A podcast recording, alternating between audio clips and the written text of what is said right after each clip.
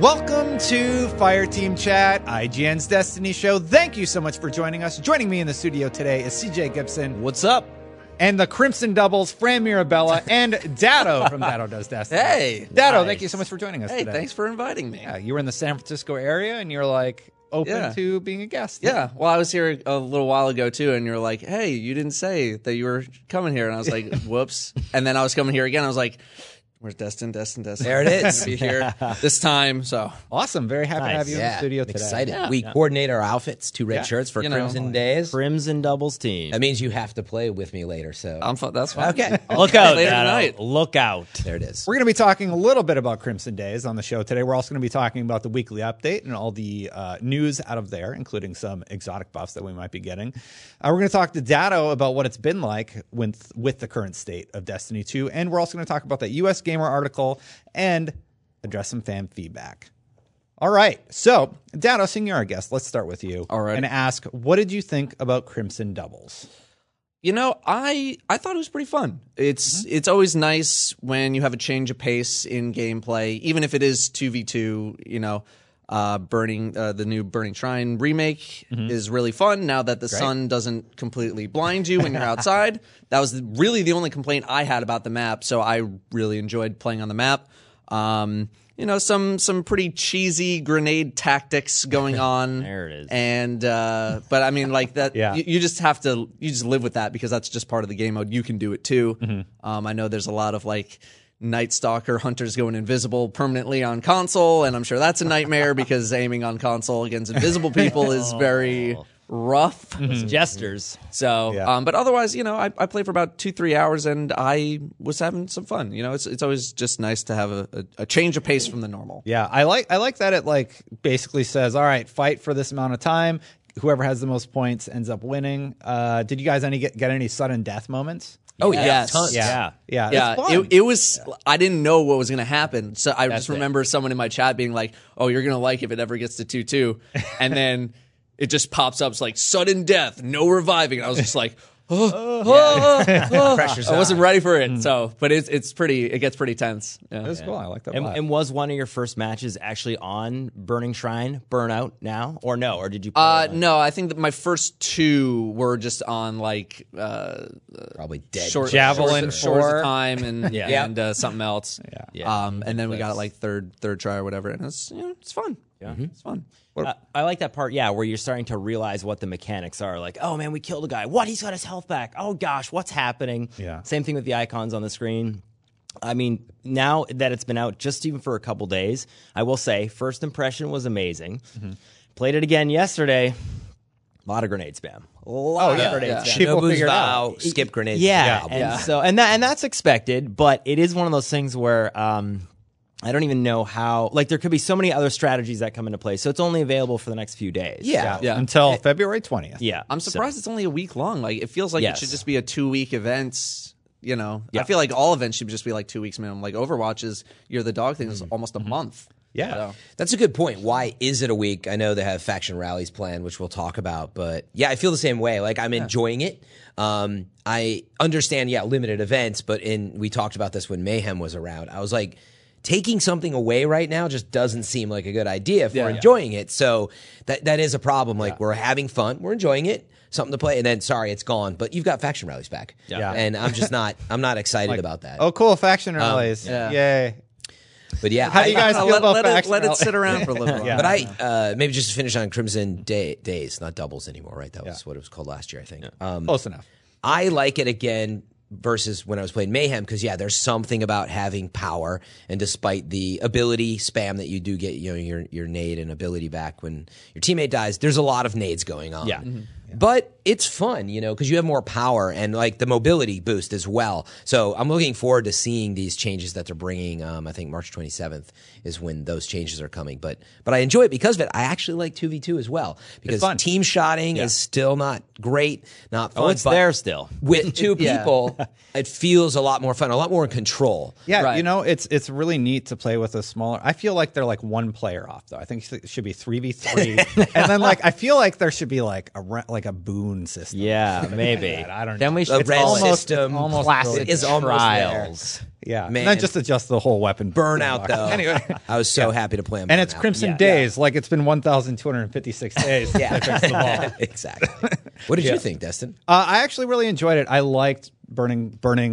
Burning Shrine was one of my favorite maps in Destiny 1, and it's fun to go back there and just like evoke some of those emotions and memories, like muscle memory of like the sniper lanes. And like, I'm like calling out, I'm like, see, I'm like, wait, that's not where it is anymore. You can't call Sun anymore. That doesn't work. I got a chance to, there was a couple times we played and there weren't very many good people the first time I played. So I was like, I'm just going to explore the map for a little while. It's neat to see all the round, it's a lot of rounded edges now. Burning Shrine was a very kind of symmetrically square map. So yeah, it is weird still to walk out and go, oh, there's no glowing sun and the sand. And the sand's not infinite. Now there's a cliff, and I figured it out that if you fall off, you're dead. There's no, hey, I can jump down.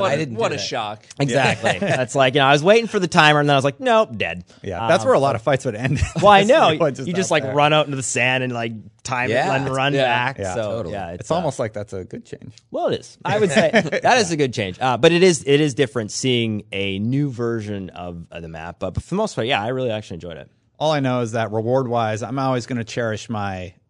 Oh, never mind.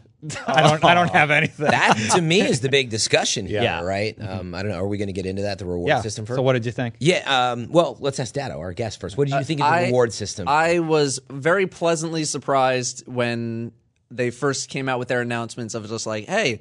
It's not microtransaction based. We're just, you get an extra Crimson Days engram when you're doing some stuff. Cool. For all activities. I like that. Yes, for everything. Yeah, I got one for doing the raid. And, you know, I was skeptical at first. Like, okay, let's see what they're actually going to do with like some microtransactions. No, you can buy them with Bright Dust, which is like sort of an indirect thing, but no, I don't, whatever. You earn them all through gameplay. They have a smart loot system where you can, you're only going to get stuff that you don't have. The ornaments look the Graviton Lance ornament looks really cool. The Prometheus lens one I was like, yeah, it's okay. Sweet Business I like. It's subtle, but it's nice. It's clean. So otherwise, you know, it was along the lines of what I was kind of hoping the Dawning would have been like in terms of rewards. They weren't trying to shove microtransactions in our face, which is good. Mm-hmm. That's all I can really ask for a small event like this. Yeah. They do send you the reverse to entice that, but it's been neutered to the point like you get so much Bright Dust from just deleting stuff. Like I have Bright Dust that would allow me to buy any of the emotes or whatever. Oh, really? So I'm not too concerned about it. And it doesn't really force you into buying stuff the way that it felt the Dawning nudged you a little harder. Exactly. Yeah. So I agree. Yeah. So yeah, I think this is a great observation that I wasn't thinking about. They definitely got Eververse feeling better, which was a big question. But I'm actually kind of not enjoying the reward system because I was less focused on that. And basically, there's just nothing I'm chasing. Like, I did want those two ornaments, Sweet Business and Graviton Lance. You wanted armor. But I want an armor set to take with me out of it. And it's like just sorely missing. And we were, you know, I was kind of shouting it in the office the other day. I was like, how long does it take to just order up a set and like have one of your studios make it? Is it 2 weeks? Is it like, what would it take to make it? It's the buffet. Because I don't think anybody would be upset to walk away with a crimson armor set. I wish I knew. Like, I wish I had that information of like, how long does it take to make? Well, I mean, it's technically not one; it's three armor sets. Yeah, that's true. Yeah. That is true. I just don't know. Like, it could be a week. It could be like 3 weeks. Because I just don't know. Yeah, and I say that because, well, either way, I want it, and it's missing, you know. But I do understand on the other side, we're trying to get all these fixes in the game, and something's got to give. And it's a one-week event that they kind of put out that they redid Burning Shrine to Burnout. But still, if I just look at the rewards, that is by far the biggest thing. I'm just not chasing anything. Yeah. Which that would have been the sweet spot for me. Just retexture the EDZ set again. They did for Dead Orbit. Yeah. It would have got me playing 100%. Like I like the shaders, but a set would have got me playing. Like a cool crimson cloak with a rose on the back or whatever. Like it'd be sweet. Yeah. I played with Anthony. You might remember him. He's you know, an old Destiny 1 player, and he was here last night to pick something up. He does production work. And I said, hey, you into Destiny too much and playing Crimson Doubles? He's like, nah, man, I just don't have any time. I was like, well, how come? He's like, well, it's just no Gjallarhorn. But well, he's right. That's a good segue. Do you know what I mean? It's interesting. No time. No, yeah. There's just no guy. Right. But so that was his first statement. And it's funny that he actually said it so casual and cavalier, but it's like, that's the weird thing. You don't feel like there's this chase for something that is elusive. That no. So I also kind of feel like there wasn't, like, Crimson Day's objective wasn't necessarily to implement something like that. It was just kind of meant to be a more fun event. Like, I'm with you. If they had an armor set, I'd be like, okay, this is cool. Yeah. But I don't feel like it was meant to be designed to be this thing, to have a thing to go like, oh, get all the things. Yeah. Like, but let me ask you this. Like, low pressure. Yeah. So, like, why... what I'm looking for is a reason to play. So what do you feel the reason to play is, if it's fun? But, like, maybe describe for you. I mean, honestly, it's probably just to, like, try out the game mode and, like, I don't know. It didn't feel like something that was meant to be this huge, significant thing. It was just kind of like, hey, here's, like, a little new thing to go try. And, like, you know, you go play it for a couple hours and then different expectations. Yeah, I see. The May expansion, though, that's going to be more the, like, the big event. Yes, deal. That, like, yeah. It's interesting, though, like, your expectation is almost like what it was last year, you know, where it was like, hey, like, it's a quick ad. It's Valentine's Day, right? It doesn't have to be the biggest thing in the world. But I'm, like, dying for a reason to play, and it's a new PvP mode, and I don't really enjoy PvP overall. So I think, my expectation was much different, and I guess it's because I enjoy it. I enjoy the mechanics, but I got nothing to chase, so I'm like, I don't know. Yeah. Like, I mean, there's a few things, but I'm just not... I just don't anticipate... I don't think Bungie anticipated the majority of people, like, wanting to do this for, like, 15 hours to grind this out. I'm sure some people have. I would have. But it feels more like a, like, hey, come back and try this thing, and then, okay. Yeah. So I think what Fran's getting at is people are just hungry for stuff to do. And this was an opportunity to give them something, like, really big to chase. Like, give them an arm, give them as much as you possibly can right now. Because if you get people reinvested in grinding in your game, like, I played a ton of Iron Banner to get that chest ornament, and I feel like it should be tweaked a little, but I still played a bunch, and I still had fun while I was doing it. And indirectly what you're saying is, because there are things to chase, you don't feel, though, like ships, sparrows, ghosts, what else is in there? Like, the only thing is value, and emotes is valuable chasing. Ghosts, I do not care. I want to repeat that you have. Like, I don't care about ghosts because you can't see them unless I open my menu or you inspect it. And I keep saying this. I know I'm a broken record, but I want when you take your ghost out, or even if it's persistent in the tower, that it does something and means something. So, like, it's cool to get ghosts. Yeah. So whatever the case, I don't care about ghosts. And then I did care about a couple of the ornaments. But, like, ships and sparrows don't matter. Yeah, so. I'm an emote guy. I gotta get emotes. Yes, one, yeah. If I got that hard emote, I'd be down with that. Yeah, the hard emote is cool. I'm definitely chasing still. So. All right. So the other topic, and CJ, you had a really good segue there from the Bungie Weekly Update, was from John Wisniewski, who brought up that they are going to be touching up exotic weapons, and basically he said the problem is they're all spectacle, not enough utility. He used Graviton Lance as a concept for what they might be adjusting, saying they're going to give it, for example, this is not what they're actually doing, but, like, a bigger explosion and seeking projectiles. Some weapons that aren't getting updates include Merciless, Telesto, Wordcliff Coil, Might of Multitool, Colony, Acrius, and Vigilance Wing. So I think this is good, but we're still not getting the Gjallarhorn to bring people back. We're not. And, I mean, I had this question with a number of people off stream, but it's been enough of a pervasive issue where you think about all the major Destiny 1 exotics that people were coveting. A lot of them were power or heavy weapons, Dragon's Breath, Gjallarhorn, Super Good Advice. Well, no. I was like, sorry. Dragon's Breath, Super Good Advice. Pump the brakes there. Sorry, they weren't coveting them, but... Last word. Truth. But there was a lot of power weapons that were exotics that people just wanted to knock off the, I got that on my exotic bucket list. And Truth was like, okay, I didn't get Gjallarhorn. Right. It was poor man's Gjallarhorn.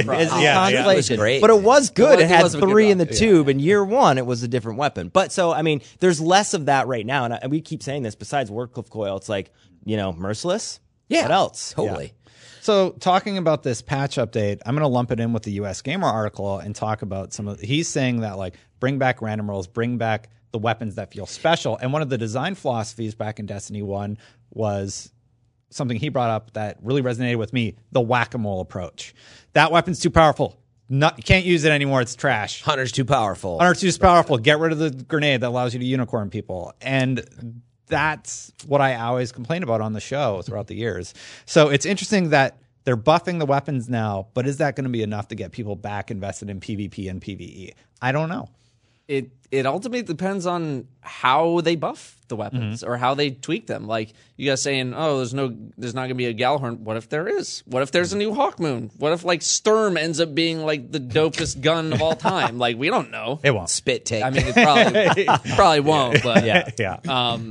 But yeah, that's the question. It could happen. But fighting Lion, guys, is going to be dope. I mean, hey, Fighting Lion did get a nice buff. It did get a buff. It did get a nice buff.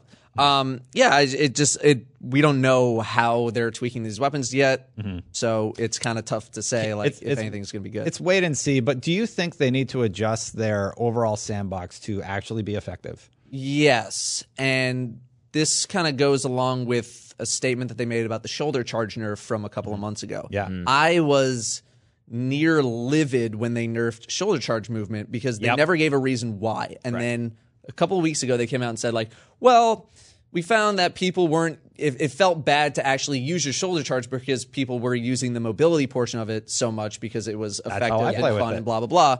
So instead of making it more fun to shoulder charge things, they took away the fun part of shoulder charge and then left the damage portion alone. And I was just like, what?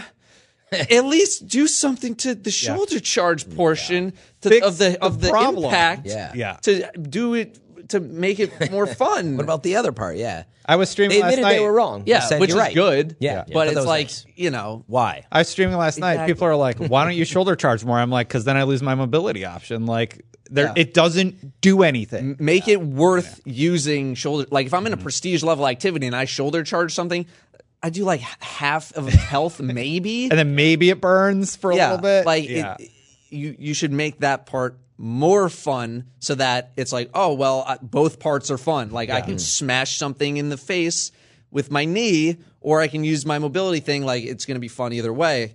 But yeah, that kind of goes into the whole like this is not how we wanted you to do it. So. Right. Bad. Make me shoulder charge somebody so hard that their arms, legs, and head pop off, and then seeking projectiles come out of their body and chase another enemy. Yes. Yeah, just like make it fun to do that. Make the not fun part fun. Yeah. Don't make the fun part unfun. Because it's balanced, but now you have two unfun things instead of two fun things. That right there, that's great. I know you want to get to a point. I have to say I've been smiling because a friend of mine were talking about this within the context of that. It's like, hey, Blade Dancer didn't connect. We've heard you guys. Guess what? Also nerfing special ammo and shotguns. What? No. That was fun. Don't do both. Yeah, so they do that a lot where, and they don't give a reason why. And obviously they have data. That's the most annoying part is they don't give reasons why. Right. And I could sympathize more if I at least understood the thought process. Yep. You know? Yeah, I thought there was a good comparison for that in the article where they talked about Hunter's Right, and then they looked at data. This is where I think part of this happens. Bungie looks at data and graphs, which is quite valuable. They see things we cannot see, but it's sort of over a lot of people and variables. But they see things and they make adjustments. But then it was a simple point in the article, like the thing they were trying to fix, that wasn't really the issue. Hunters were just really agile in the air. So they were like, why don't you adjust the other classes to be better in the air? And then like instead of nerfing them was sort of the point. So I think that happens a lot where they look at data and they see the spike and they're like, they try to push the spike down, but it causes all these other issues. I think they're learning from that though and being a lot more careful. The shoulder charge update got me really excited. Yeah, I also understand like not every single situation is a buff everything else situation. Like if you looked at Mythoclast when first came out in year one, oh god, that's a issue. If the community was saying buff everything else up to Mythoclast, this would be Call of Duty. Like it would just like that's an example of a thing that needed to come down. Yeah. So I understand that, but like a lot of other things. You know, I understand I'm not aboard the whole like buff everything else all the time to match it. Like, I'm not on that train at all times, but then there are some things where I'm just like, yeah, maybe, like, you should buff some other stuff instead. Yeah. Like grenades in general, maybe. So, like, right now it's like skip grenades. They toned down pulse grenades because everybody was just nuking everything with pulse grenades. I thought was fair. That was fine. Yeah. They were pretty close. Oh, you Titan main here. Double Titan. They were pretty crazy. So, like, that. They were fun, though. Yeah. But that's an example of like if everything else got buffed up to pulse grenade, that would be a little like that would be it right too like much. Skips right now are kind of rough in Crimson days. Anyway, but imagine you had the Striker Titan problem on top of that, on top of the spike nades, and it'd be crazy, dude. People the first part of Trials were throwing those grenades on the capture point and then just running away. Oh, yeah. Like, it was insane. Yeah, it was like protection. Oh, put up an electrical fence. Well, you would do that with Warlock. I would do that with Warlock in Destiny 1. I would just throw my grenade on there and let it cook.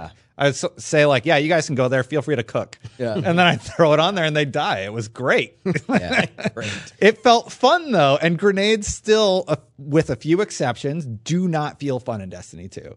Yeah. So, it's a balance though, because if you play Crimson Doubles, I'm having fun with Skip Nix. It's fun, but don't have Shinobu's Vow. No, and don't. You run into that and a couple other ones, and you're like, okay, I'm starting to understand why that two grenades and quick, like, there's definitely a fine line between fun and skips are good, pulses are good, but what are the other grenades that you're not using on your hunter? Those need a little bit of love. Right. But actually, spike nades are pretty brutal in the right maps. They are. Yeah. They are still pretty brutal. You just get melted under the propane torch that it is if they hit you. I was hoping to go, can we talk about exotics again really fast? All right, here we go, everybody. I'm going anyway. So, no, I just want to at least state what, in case you didn't get a chance to read it, Wisniewski addressed wanting to make exotics more exoticer, but the gameplay goal. Exoticer. That's his words, not mine. Exoticer. He's a cool guy. But anyway, the gameplay goals for this pass, which they're talking about, I believe, is targeted for March 27th. That was the last roadmap update we saw, so about a month from now. He says, tuning pass on exotic gear focused on adding or increasing player power spikes. Then the second thing, focusing on low-use items, but all items are being considered. And we went over the list. That's why Merciless and Mida are not really getting touched, they said. And the last thing was leaning into an item's established gameplay and push it harder. Avoid catch-all improvements that dilute the item identity. And then I was hoping maybe could we talk about how he exemplified the Graviton Lance changes they're thinking about? Yeah, go ahead. So yeah, put in short, Graviton Lance was cool from design. It has an awesome sound effect on that third shot. It was really cool to hear them talk about what it is it's a 3-burst, and it's the first one helps like smooth this tunnel of air, and then through it, the third shot is frictionless and opens up this tunnel. So this is how they think about the stuff, which I actually think is awesome. Yeah. I think sometimes that stuff gets lost. Oh, for sure. Maybe we could get a cutscene for every exotic that would explain. But when I saw it, I was like, this is cool. So anyway, they're going to dial it back from 3 to 2. And it was really that third recoil that people were like, you cannot use that in PvP. Yeah. And also the way that it exploded the enemy after wasn't quite right. So they're trying to focus in on people like all this stuff, but the recoil sucks is basically what I read. Yeah. And it sounds like they're going to try to fix that. And basically it's going to be seemingly a pretty high-powered pulse rifle. We'll see. Yeah. That's the way they're looking at it. Yeah. Yeah. Yeah, I mean, the power fantasy to me has always been getting those kills and seeing those black hole explosions, and then they just never felt like they did a whole lot. Yeah. So, yeah. Right, yeah, and that was, if I remember correctly, it went too far back, that part of it. So it would go back and explode kind of far away. So now they're going to try to adjust it that it kind of goes up a bit. So it means it has more of a chance to hit enemies around you. Right. Mm-hmm. So we'll see. Yeah. And they're buffing pulse rifles in the next update and stuff like that. Yeah. And so. He's been tweeting out that they've been trying some of this stuff in PvP. Yeah. The meta's changing, right? As they're messing around at the studio, and it's changing how weapons feel. Yeah. And the last detail drop that I was real fast want to point out, we don't know if this is all true, but remember, for February 27th, my birthday, they said that Nightfall scoring and high score tracking, Embla, Aura, and Rework, Fireteam members on the destination map, public text chat opt-in for PC. Finally. Thank you. Then the related exotic repetition reduction. Then there was companion mod shader interactions potentially. Deleting. And companion vendor viewing. And they said maybe unique Nightfall Strike awards. And that was one of the maybe. But when you think about it, we're like a couple weeks away. They're only talking about some exotic tuning changes. There seems to be a lot in there that we haven't heard about. I wonder if it's going to happen or not. And that's why everyone's going to be back next week. Every player that's left. They're coming for that 0.27%. Yeah, just kidding. But I'm excited to hear about positive changes. I'm being a little cynical today, but they are positive changes. Yeah, it's all good. None of these things are meant to be this huge mega patch that comes in. It's like, this is the super amazing patch. It's like all tiny, tiny little improvements. And then maybe down the road, when you have all of these things added up together for someone who hasn't been back in 6 to 8 months, then it feels much more impactful because it's like, oh, they changed this and this and this. And whoa. And I would guess September-ish is when they're going to do that big adjustment and get people back in. They're like, we've done all the road work. Big expansion. Yeah. You know, that's what they did in the past. Yeah. And maybe in a way they're building and testing on the way to that sort of final stage. But that would be good. Like, get some things out there so you're ready for that big drop. We don't want to be back to square one with some other new updates. For me, the May expansion is going to be really, really interesting to see how the audience responds and if it's any good. Mm-hmm. Yeah. But that's a weird thing about talking about all these exotics. Like, we're now in a phase where you're like, oh, you know what these exotics are supposed to do within the context of Destiny 2, but they didn't launch as powerful. So are they going to be exciting to get still? Like, everything in Destiny 1 launched, and you're like, oh, man, Hawkmoon, awesome. This, awesome. That, awesome. Now, partly because they maybe didn't know how strong they actually ended up being. And that's true, but I just think to myself, are we going to feel the same way getting them again? Like, once you already have them, now you're just going to use them. So for me, I think, because everybody goes, oh, why do I not have that magic feeling of Destiny 1 again? I think some of it is just familiarity, but then others is like, okay, well, they didn't launch powerful. How do you have that feeling again where now they're... Of excitement. Yeah, of excitement where they're buffing it over time, but it's in your inventory and you're like, okay, well, now I have it and I'll just use it maybe. Like, well, I mean, that's just... They're bad. I mean, they made the mistake and they're buffing them, so they've lost that moment. Good that but I'm glad they're doing it. Yeah, it's true, but it is, to me, it's a challenge. I would, for sure. I would hope that there's something in there that, like, for Argos, for example, for the raid layer, that they're targeting, like, an exotic or something and saying, if you all use this, it'll be awesome. You will melt the boss. I know you're a big raid guy, but would you like that if everybody started talking about they buff this one exotic, kind of like Icebreaker or whatever it used to be? Yeah.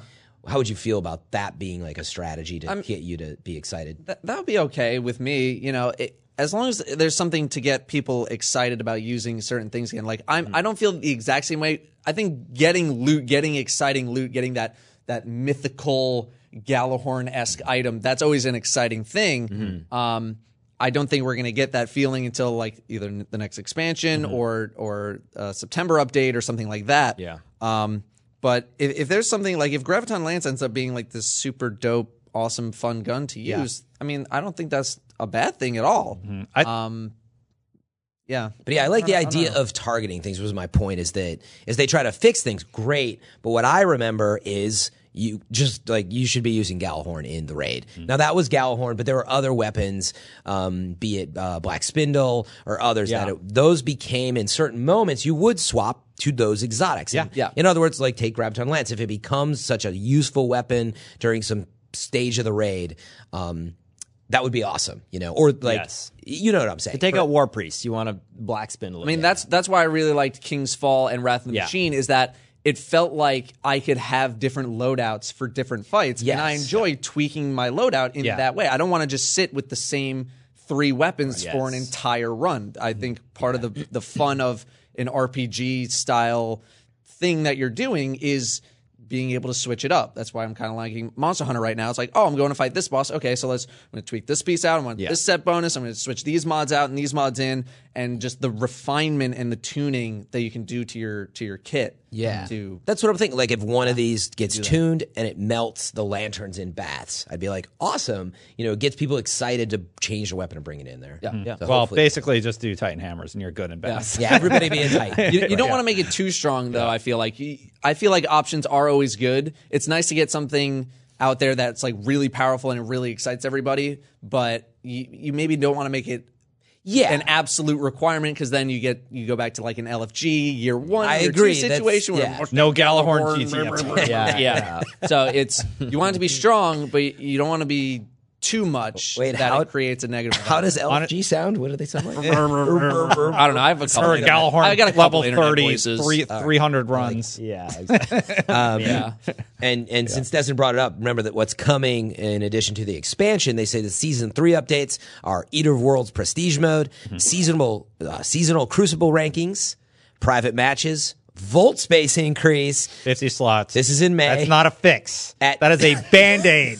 That is a Band-Aid. You hear that, Destin? 50 slots. Multi-emote. Exotic Masterworks. That's still 25 less than we left Destiny 1. All right. Triggers him down.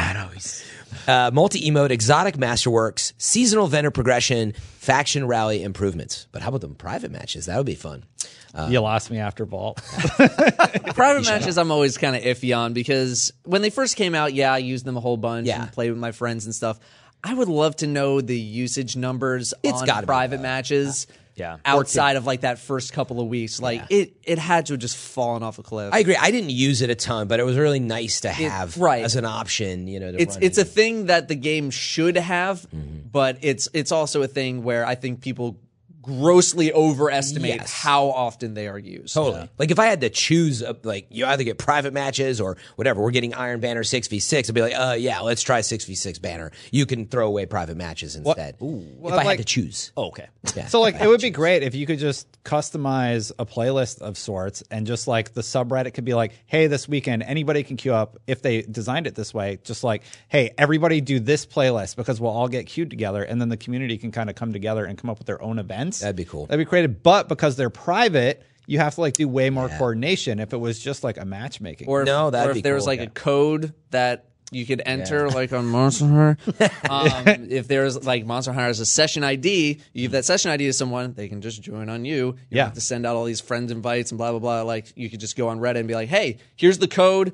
Drop your codes in here to make custom games for blah blah blah, and then you could just have everyone kind of join in on that. That'd be cool. I would love to see that. Yeah, where the community is enabled to, like, they got these card modifiers and stuff coming up, and like if we could make a playlist and let people like join it. You just create it and let anybody queue in and try out your design or whatever. Well, we've also talked about this before in previous episodes, where Bungie has already innovated much greater things than they implemented in private matches in Halo. So you had like crazy customizations. You had speed. You had Forge World. You had all this stuff. Well, Forge World and Reach.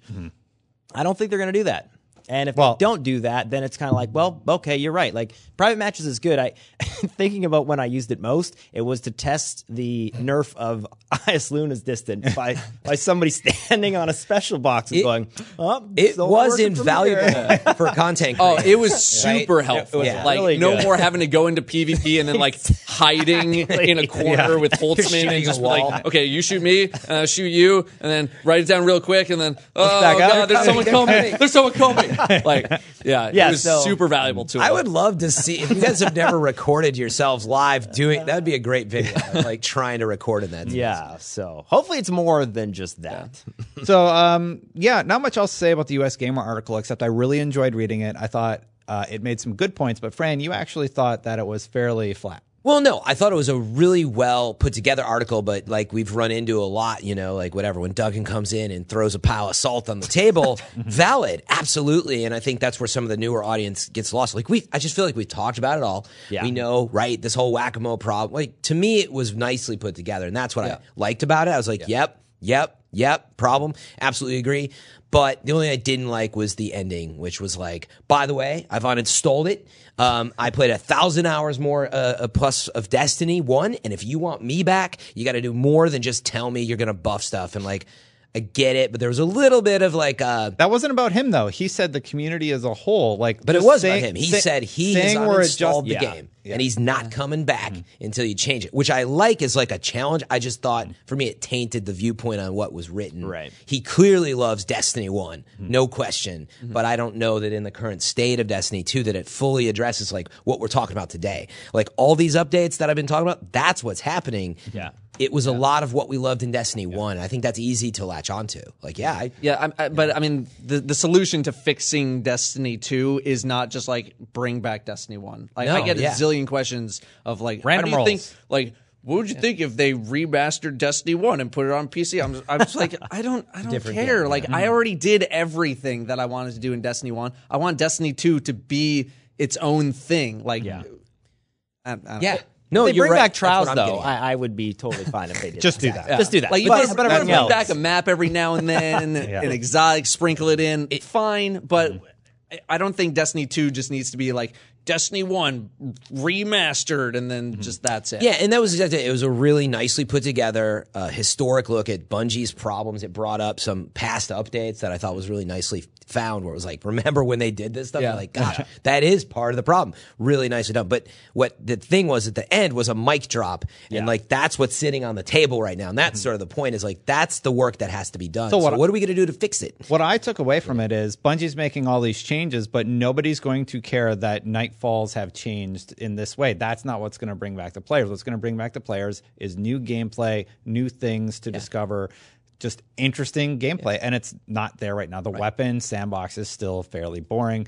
Maybe this exotic patch changes it a little bit, but still people have this memory of the dual primary system and heavies, and they don't like it. But see, that's my exact point. Like it's like when CJ brings up, and he's right, but like with what Datto's saying, it's like, you bring up a lot the past weapon slotting. Yeah, I do. You're like, I just want it back. But would you say that you could just bring back the past weapon slotting and it would fix the game? No, absolutely not. But I know that. That's all I'm trying to illustrate is like the story was very much about that. But I'm like, I feel like what we talk about is like, these upcoming changes. Yes. How can we tweak what we have today, you know, and fix it?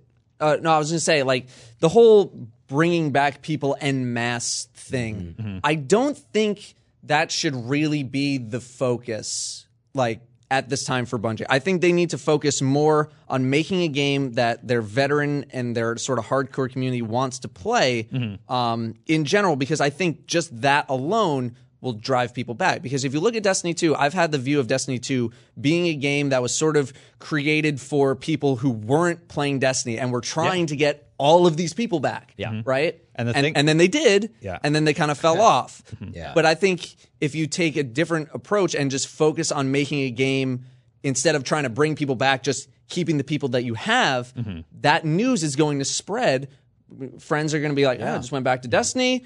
You should play in. It got really good. And then that's how you sort of rebuild your crowd. It doesn't need to be this huge, just spike up. So it's fine. Gradual, because news will or word will spread. I think the Division managed to do that with the slow regaining of an audience. I mean, it's still not a huge audience, but there has definitely been an increase in people playing. 2 years. Warframe is seeing a large increase right now because people want that fix. They've just been chugging along, just chugging real slow. And then it just all comes together and word spreads like, hey, Warframe, it's dope. Let's go. Yeah.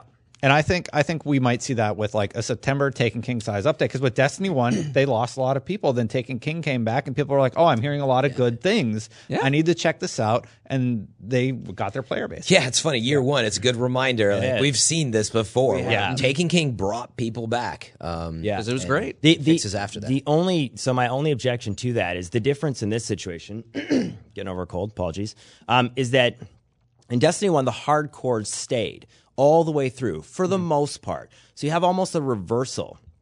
It built up slow, people stayed, got into it, and brought more people in it. Now you have the opposite happening, where if the hardcores aren't championing it, then you're right. They need to come back. Now, I don't think the power switching will, that is not the thing that fixes it. No, yeah. Right? Not alone. Not alone, exactly. But there are a bunch of little things that need to happen. The crazy thing is that looking back at it now, we all had such great memories of Destiny 1 early on.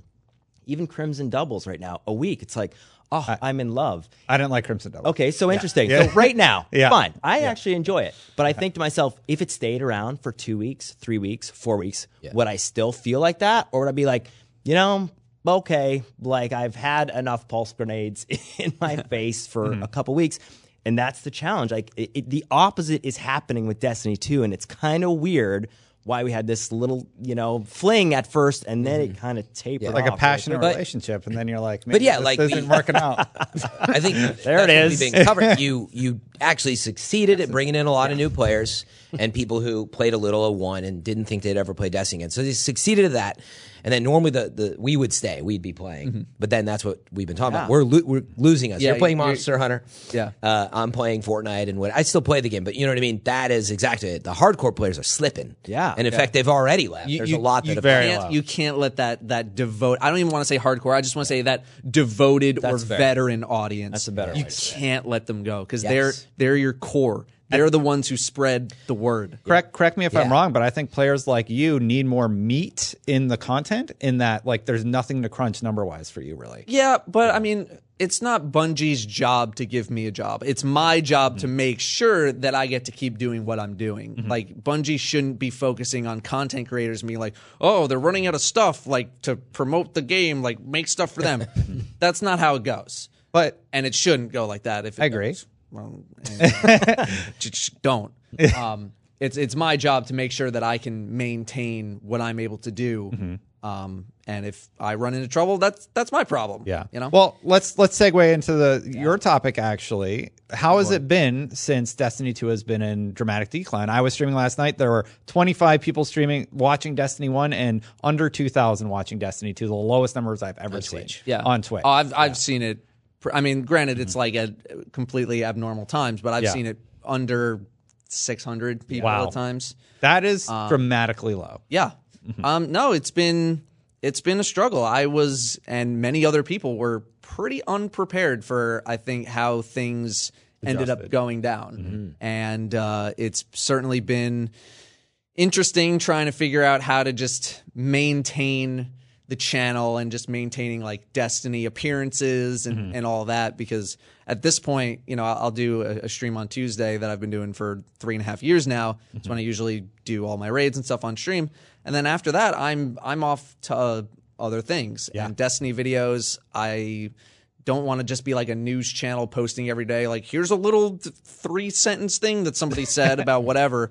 I don't want to do that. I'll have like my one video that, like, oh, they talked about the raid update and the prestige update. I'll talk about that, sure.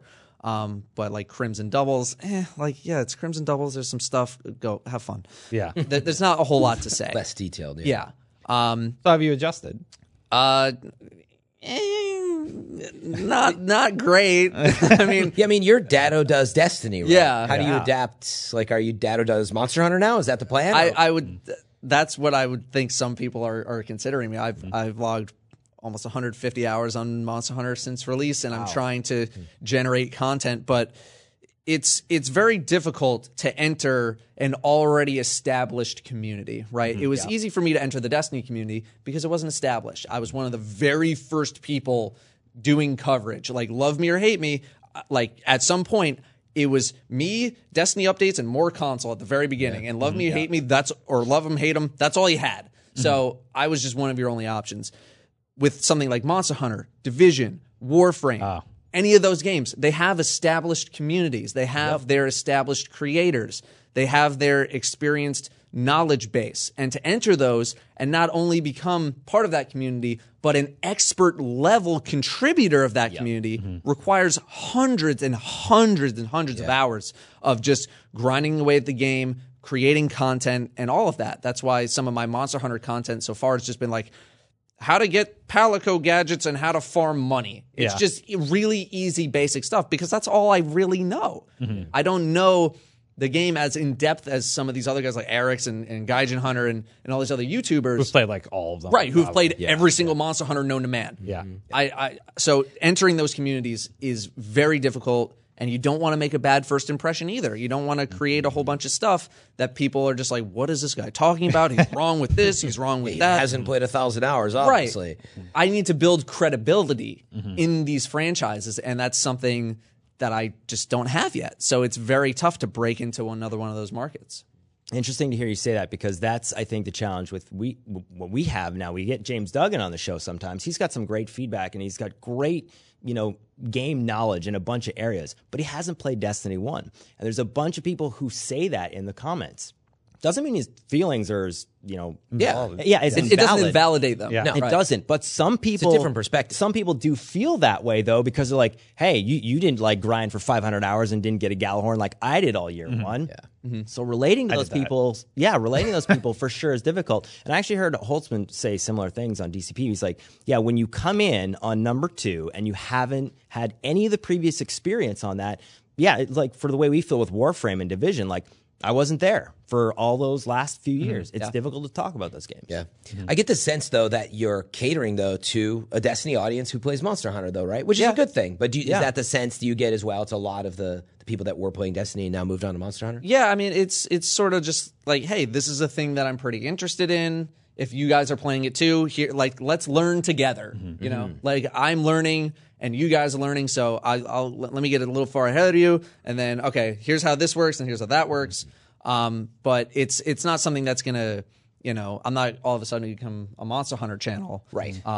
Just that's not where my complete passion lies, but it's just trying to figure out like, okay, what's something at least in the meantime that I know a decent chunk of my audience is doing that I can maybe help them along the way while we're burning time waiting for Destiny content in between. Burning time, the new map that's coming out. So sort of bringing the conversation full circle, talking about the weapon balance. The thing that I loved about the content that you created for Destiny 1 was you would take a bunch of different sniper rifles that seemed to be in the meta. You would try them all out during the raid. You would take the math and then apply that to a video where you break down the statistics of what the weapons do. That's super interesting, high-level content. In Destiny 2, it's changed so that, hey, if it has this stat, this is how much it's going to do, and they're all sort of flat. So to bring the article into the conversation, do you think randomizing roles would create more interesting gameplay in Destiny 2, or should they avoid it?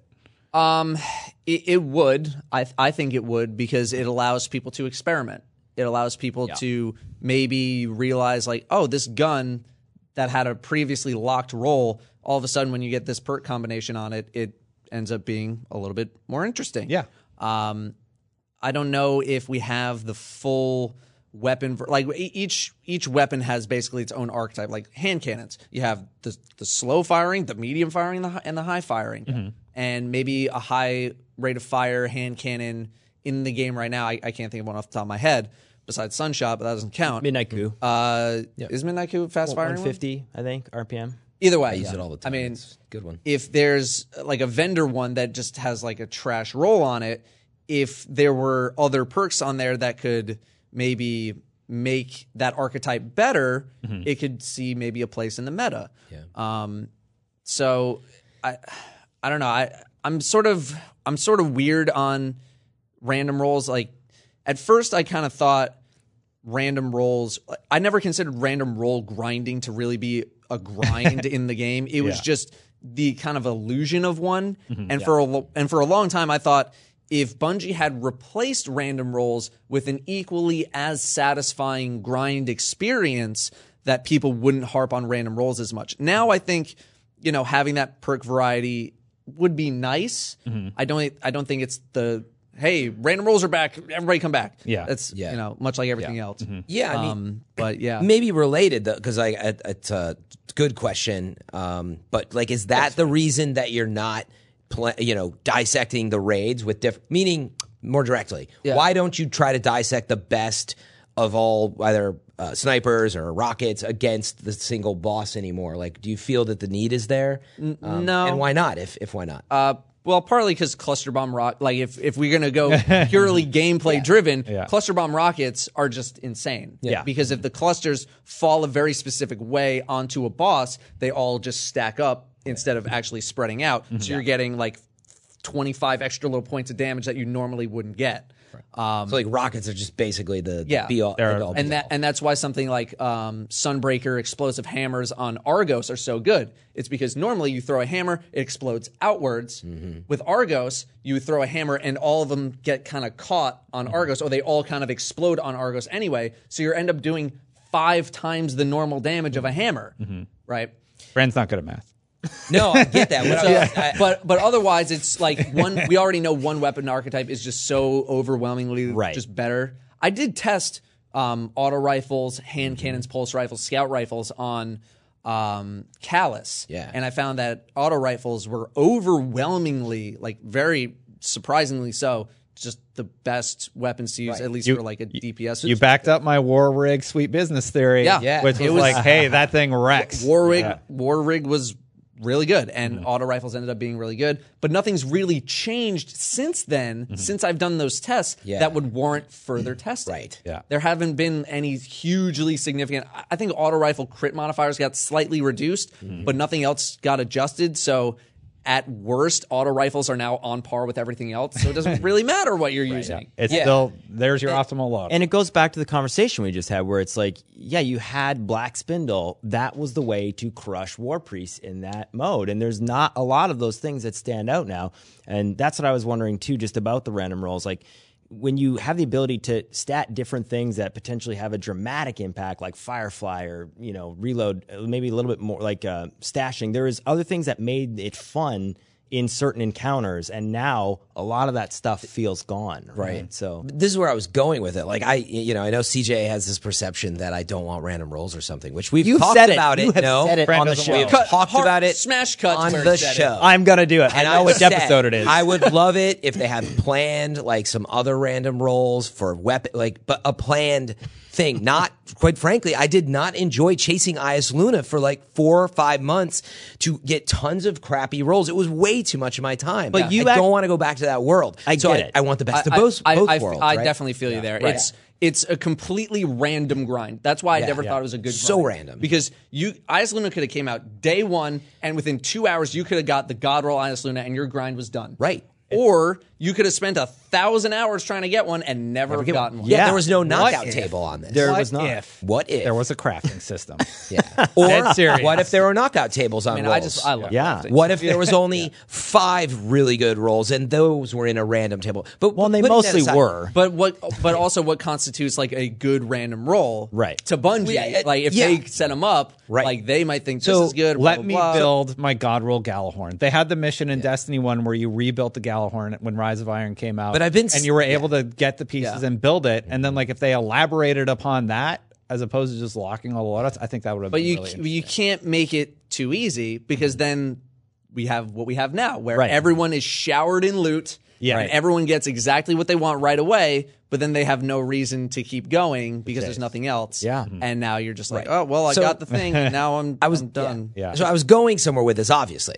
Which is random rolls, I believe, right now. No. This is for you. No, it's me. This is for you while you're here, which is, for me, random rolls, great. Really good conversation.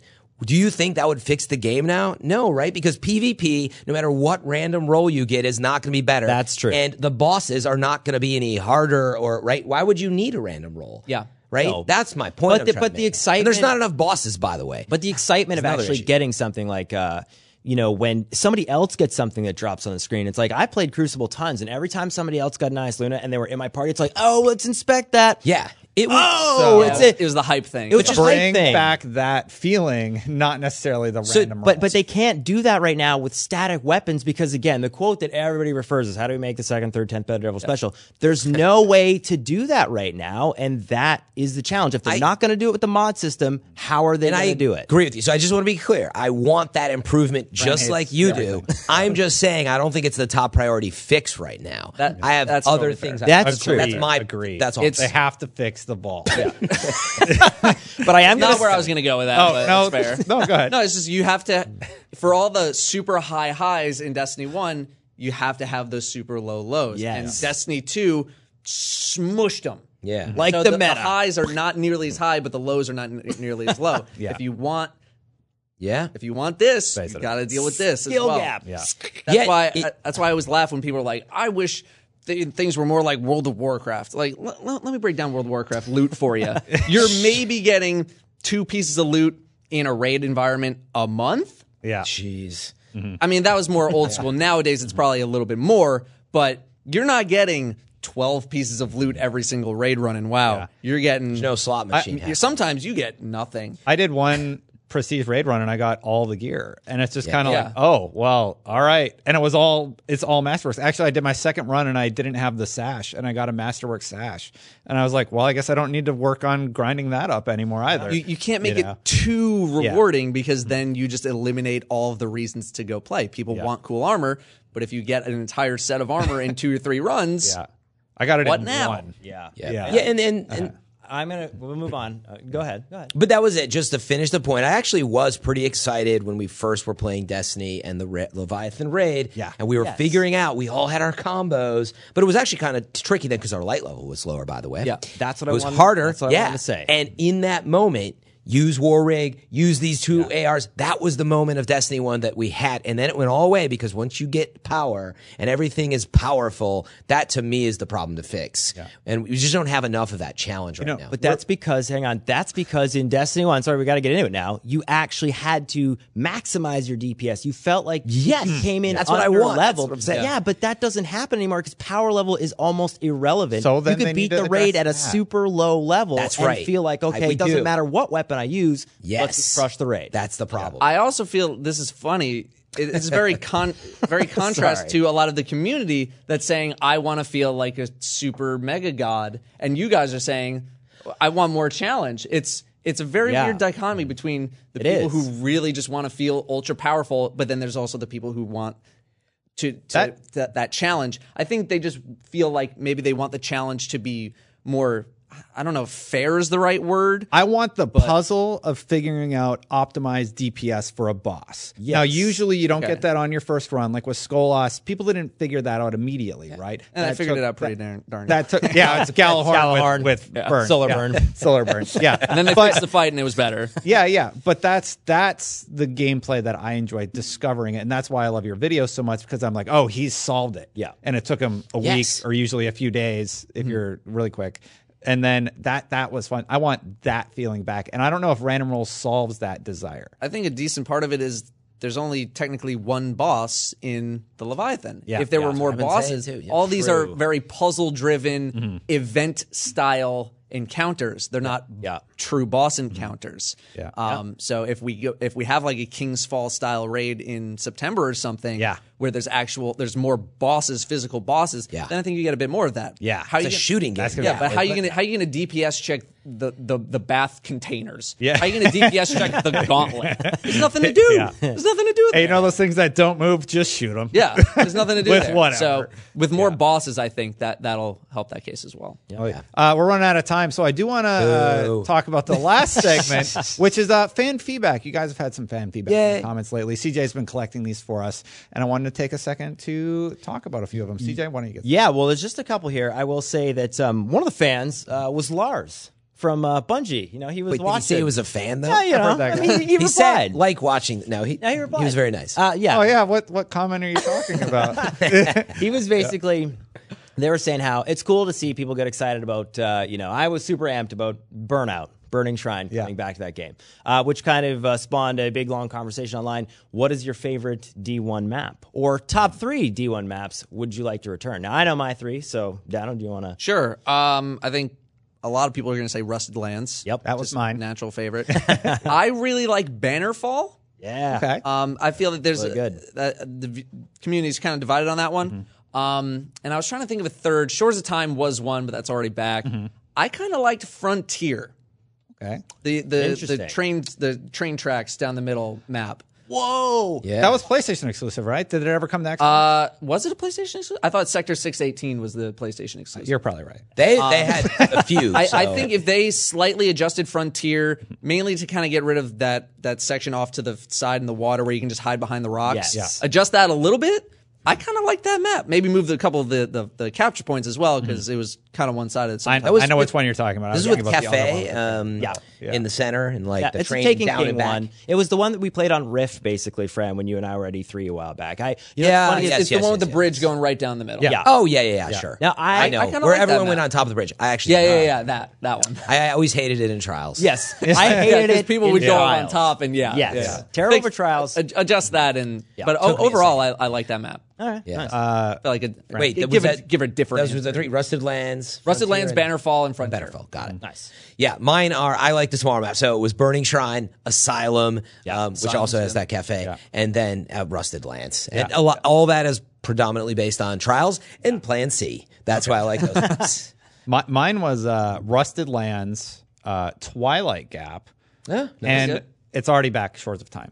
Like Shores of Time was one of my favorite maps. Shores. I loved jumping out to that little platform and like going around. It's a cool spot. I like the lanes, and I love that it's back. Every time I get it, I'm like, oh man, this is one of my favorite maps. So Burning Shrine, obviously, Rusted Lands, and Asylum. I like Asylum wow, we didn't know. Trials. That's funny. Of all the Trials, and I think Asylum worked pretty well for 4v4. What weapons did you use? Well, I use Ias Luna always. And Well, usually a plan C, yeah. But yeah. Until you needed sniper rifle ammo. Exactly. Oh, that, well, snipers are. Oh, I love so many snipers, right. So many good ones. But yeah, so that was interesting. And if you're out there, yeah, let us know what are your top three favorite. I can't remember now the tweet. I should have pasted it in there. What did he say? What's the garden map with the chapel again? Oh, he likes Widow's Court. Yeah. Also, really he said that doesn't mean it's coming back. It doesn't mean it's coming back. Yeah. But if we did, Widow's Court would also actually. Be a really good one. Yeah, he gave two picks. He said very tough to pick favorites, but here goes. D1 was Widow's Court. And his favorite D2 map right now is Midtown. Yes. Okay. Midtown's pretty good. But he says, you know, if you ask me tomorrow, that might change. So it's just different. That's one thing I don't mind Bungie bringing back from Destiny 1. You want to bring back a map every so often, sort of like how they've been doing with the events. Mm-hmm.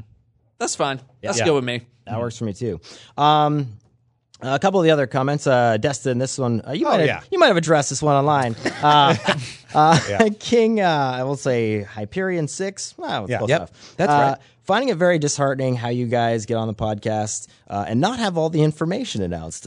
Crimson 2's V2s will have a mechanic that if you're close to your partner... And he explains the stuff. Yeah, and he kind of goes into details. But basically... we'll read the whole comment. Okay. Give him his spotlight. Yeah. If you're close to your partner, you'll get a light that gives you better vision. If you're too far apart, the enemy team will... Oh, sorry. That's the quote. Yeah. That's the quote. Oh, I see. That's the thing that we... Yeah, exactly. So that's what we were discussing. So. That's what we went over. Yes. Yeah. But we didn't...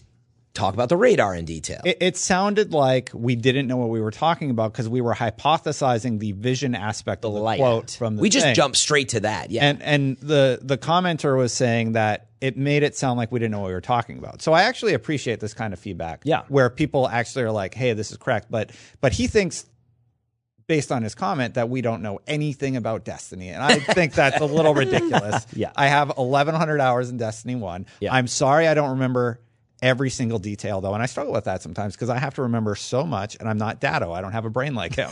You know? Well, it's also not the only part of your job. I mean, I think that is... And look, I don't want to make excuses, though. Yeah, we are not being defensive. Yeah. I would agree. We need to be better and more clear anytime we get into new details that have been announced. That's why, by the way, I read off of the phone as much as I can because we have a sheet that paraphrases stuff. I had 8 pages for the last episode. Yeah. There was so much to go over. Because I apologize. Yeah.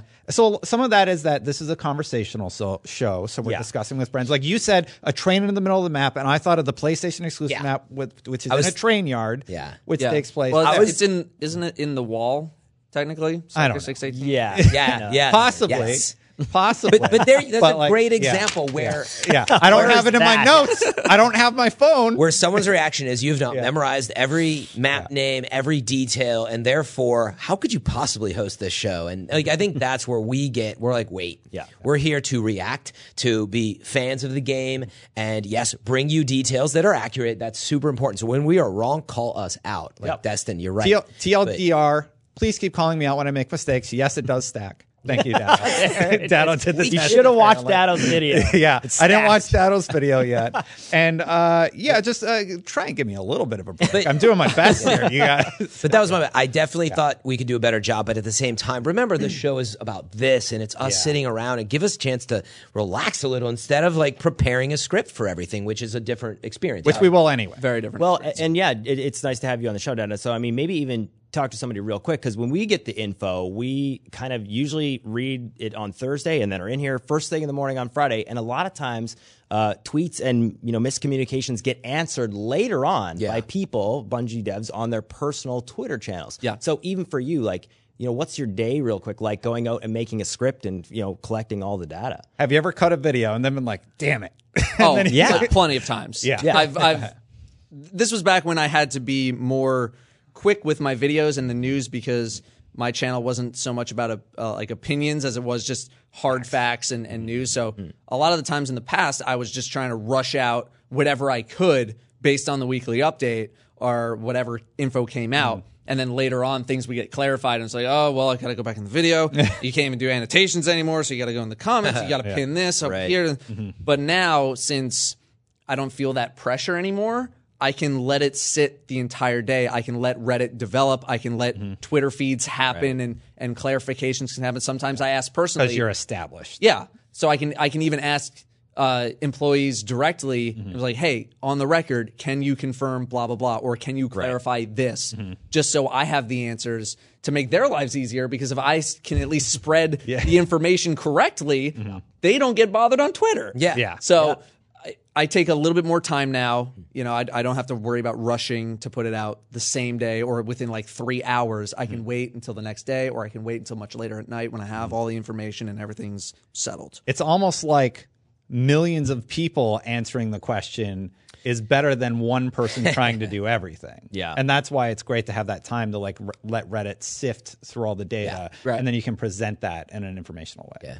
And clear way. Yeah. Yeah. It is a time thing though. Yeah. I mean, and Bungie devs have been replying a lot more on Reddit recently, which is awesome. Yeah. Awesome, by the way. Do that more. Yeah. So I will like, you know, something comes out and I'm like, all right, let's see if Bungie said anything to clarify, blah, blah, blah.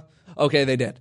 With that in the video. Yeah. But I would want to make the point too, and again, not defensively, this is a more chill show, but like the more time we can spend, of course, the more we can do. You may not realize that we don't spend all week on this show. Again, we read the update, we come here to react, to get opinions and present them accurately, but I would love to spend all week on it. So share the show, tell your friends, like, subscribe, and actually set your notification bell.